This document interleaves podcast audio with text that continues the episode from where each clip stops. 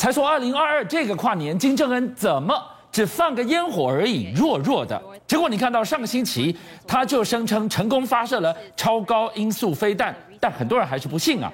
他今天再打一枚弹道飞弹，这立刻惊动了美日。谁在煽风点火？邪恶轴心呢？他们不是只是喊的，他们是有很多时候是动作很多的。是，然后在五号的时候呢，现在是东北亚又紧张了，为什么呢？北韩一周呢两次射了飞弹，然后当然呢，南韩是说不明飞行物，然后北韩自称是他们也有极超高音速的飞弹，射程七百公里之外集中目标，然后大家都觉得说。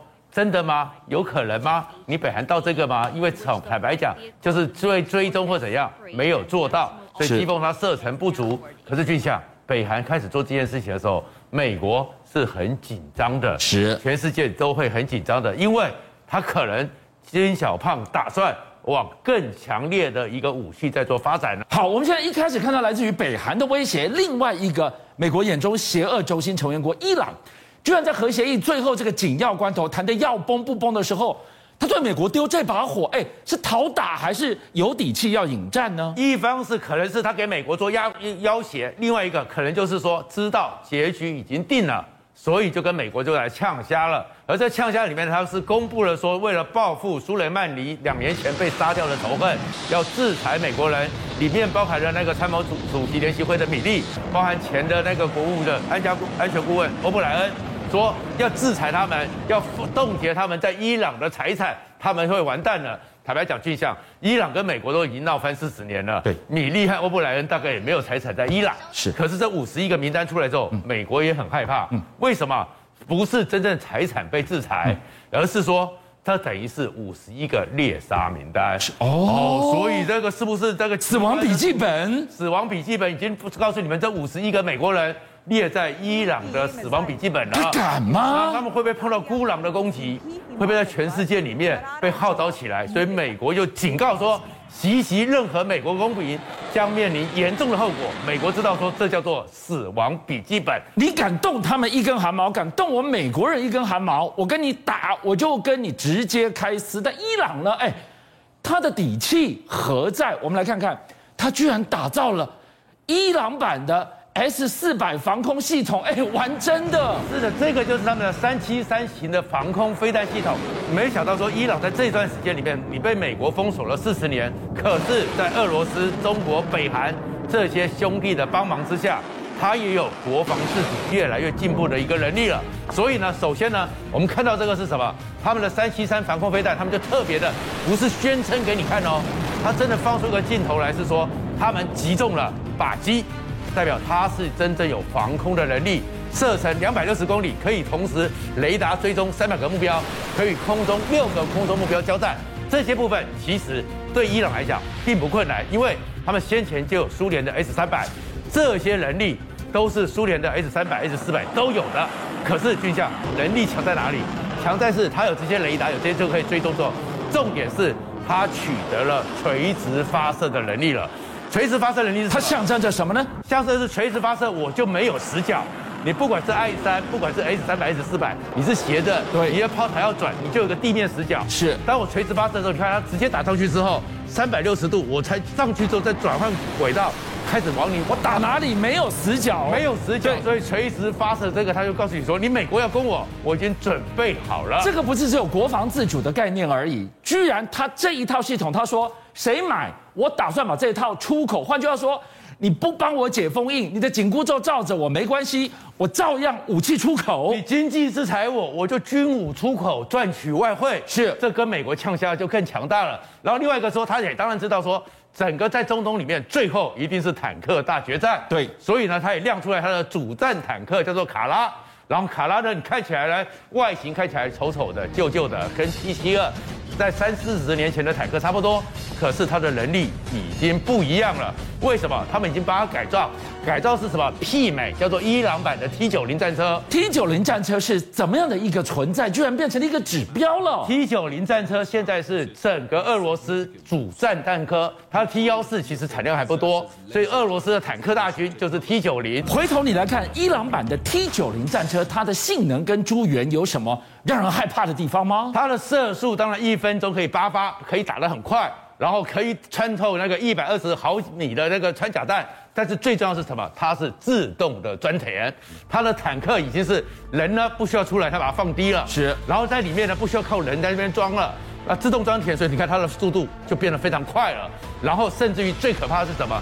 它上面的机枪，过去的时候，坦克车旁边很多的时候，坦克步兵会袭击你，会攻击你嘛，结果那个时候人要出来用机枪去防御，它这个呢？有红外线、红外线的导引，可以直接打到对方的目标。是。再过来这个机枪呢，遥控的，人不需要出来，自动扫描、自动发射，所以它呢才叫做是伊朗版的 T 九零，跟苏联的主力战车差不多。那面对这个状况呢，那美国呢也开始呢用了以色列的那个西格玛，也要去对付它。我们知道 M 幺洞九五过去的时候，台湾也有嘛，然后现在也买了 M 幺洞九 A 六嘛。但是这个状况是什么？整个情况之下，整个伊朗现在讲到核协议，讲到核生化，所以美国为什么用西格玛？第一个，它用轮型，轮型的话，在整个沙地上比整个履带车更容易奔跑，速度更快。第二个，全部的人呢，自动装填之后，人呢不需要在外面，不会暴露在外面，自动装填。等于是也把他这个西格玛的一五自走炮，也把它跟以色列合作拿了出来，而且他开始要卖给全世界。第一个买家竟然是菲律宾，所以你会卖你的防空飞弹，伊朗会卖防空飞弹，那我美国呢？第一个买家是菲律宾，代表着美国对于这个陆战的将来要短兵相接，除了空战之外，也开始做了新的一个准备了。来看今天地表最最危险、重中之重的地方在乌克兰。我们就看到，这是在昨天，没有太远，就昨天，美俄双边高峰会谈第三度谈崩了。哎，这块最危险的土地，终须一战了吗？这个谈崩了以外呢，更重要的是什么？整个东西给普京发现说，我可以得寸在进尺了。因为美国呢，在这个过程谈的过程中啊，有一点点让人家普京觉得你在退让。美国提的条件，比较是有点退让了。我们减少在乌国附近部署攻击性的飞弹，降低北约的军事演习，就是说我退一步，你要不要退一步？那你当然要买单啦！我都退半步了，你是不是也要退半步呢？普京说你退我就要进啊，敌退我进，所以他就说我一步也不菜。一步也不退，我要继续往前。然后呢，美国只能呛下说：“那我将要像制裁北韩一样，制裁你俄罗斯，经济继续封锁。”可是这句话里面，坦白讲，普京呢底气是够的。为什么？你整个欧盟，你要不要我的天然气？要，要不要我的人员？要。所以呢，普京没有害怕的，没有在怕之后，开始呢还亮秀秀 muscle 给你看，他的那个歼三十一呢，米格三十一上面。还放了匕首的高超音速飞弹，高超音速飞弹呢，它射出去之后八到十倍的马赫，专门打舰队的，而且呢是放在哪里？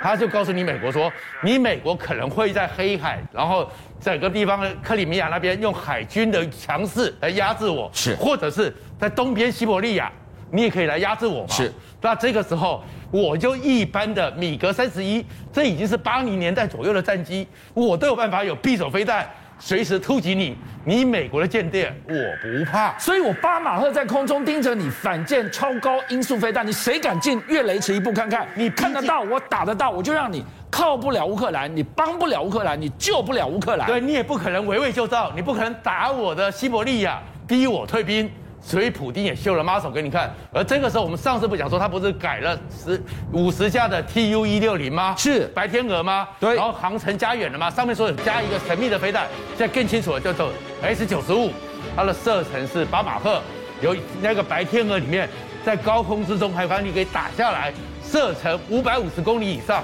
所以呢加上这个 Tu 一六零，所以就像它的攻击目标。打的射程，作战半径可以到一万公里，飞机的航程加上这一枚超高音速飞弹自己能飞的，可以打到一万公里外。所以如果他从海参崴那边、坎柴加半岛那边一出来，是飞越加阿拉斯加，那个时候整个美国本土都会是他袭击的一个目标。然后还不但如此呢，整个俄罗斯最强大的就是坦克嘛，是。然后坦克里面他们最厉害的是什么？一九八一年全世界吓死的八幺军演，他就告诉你说，他的 T 七二可以直接用运运输机。直接在飞机上丢下来，空降坦克，哇哇，那已经吓死了。是，但是后面这空降坦克更可怕是的，他还做出了全世界最新型的两栖坦克，要给它给量产了。而这个量产是什么？就像它是非常轻的，你看到没有？就是现在这个坦克非常轻，在一般的浅滩、一般的沼泽，它可以在水上走。它可以在上面排，它可以在水上飙船，它可以在路上飙车。哎，这个已经想到最后一步，要直接在乌克兰土地上短兵相接了，而且是突击式的短兵相接。因为十八吨的话是什么？它可以空降，空降之后丢下来，丢下来之后立刻就攻击。但是它的整个坦克轻，但是它的火力强。它的火力一样是跟 T 九零一样的那样滑膛炮，我照样过去。所以说我在空中里面，坦克不是在地上爬的，坦克是在天上飞的。是。那不但如此呢，他也怕你美国呢，从阿拉斯加那边直接打肯塔加，是，直接打你西伯利亚，是，东边有事，逼你撤兵嘛。所以呢，他也告诉你说，啊，太平洋舰队将部署一组突击坦克队，而这突击坦克队呢，用的是 T 八零 BB。号称是废飞的坦克，而且最重要是什么？俄罗斯比你强强在哪里？他懂得冬天，他懂得冷，所以呢，他不，他可以适应低温的气候，不需要额外加油，也不需要他的装甲呢，也特别去设计在冷冻天里面热胀冷缩是可以控制的。所以呢，到时候他也威胁说，你的阿拉斯加还有加拿大，你美国北部就算是冬天，我照样可以威胁你。邀请您。一起加入五七报新闻会员，跟俊相一起挖根。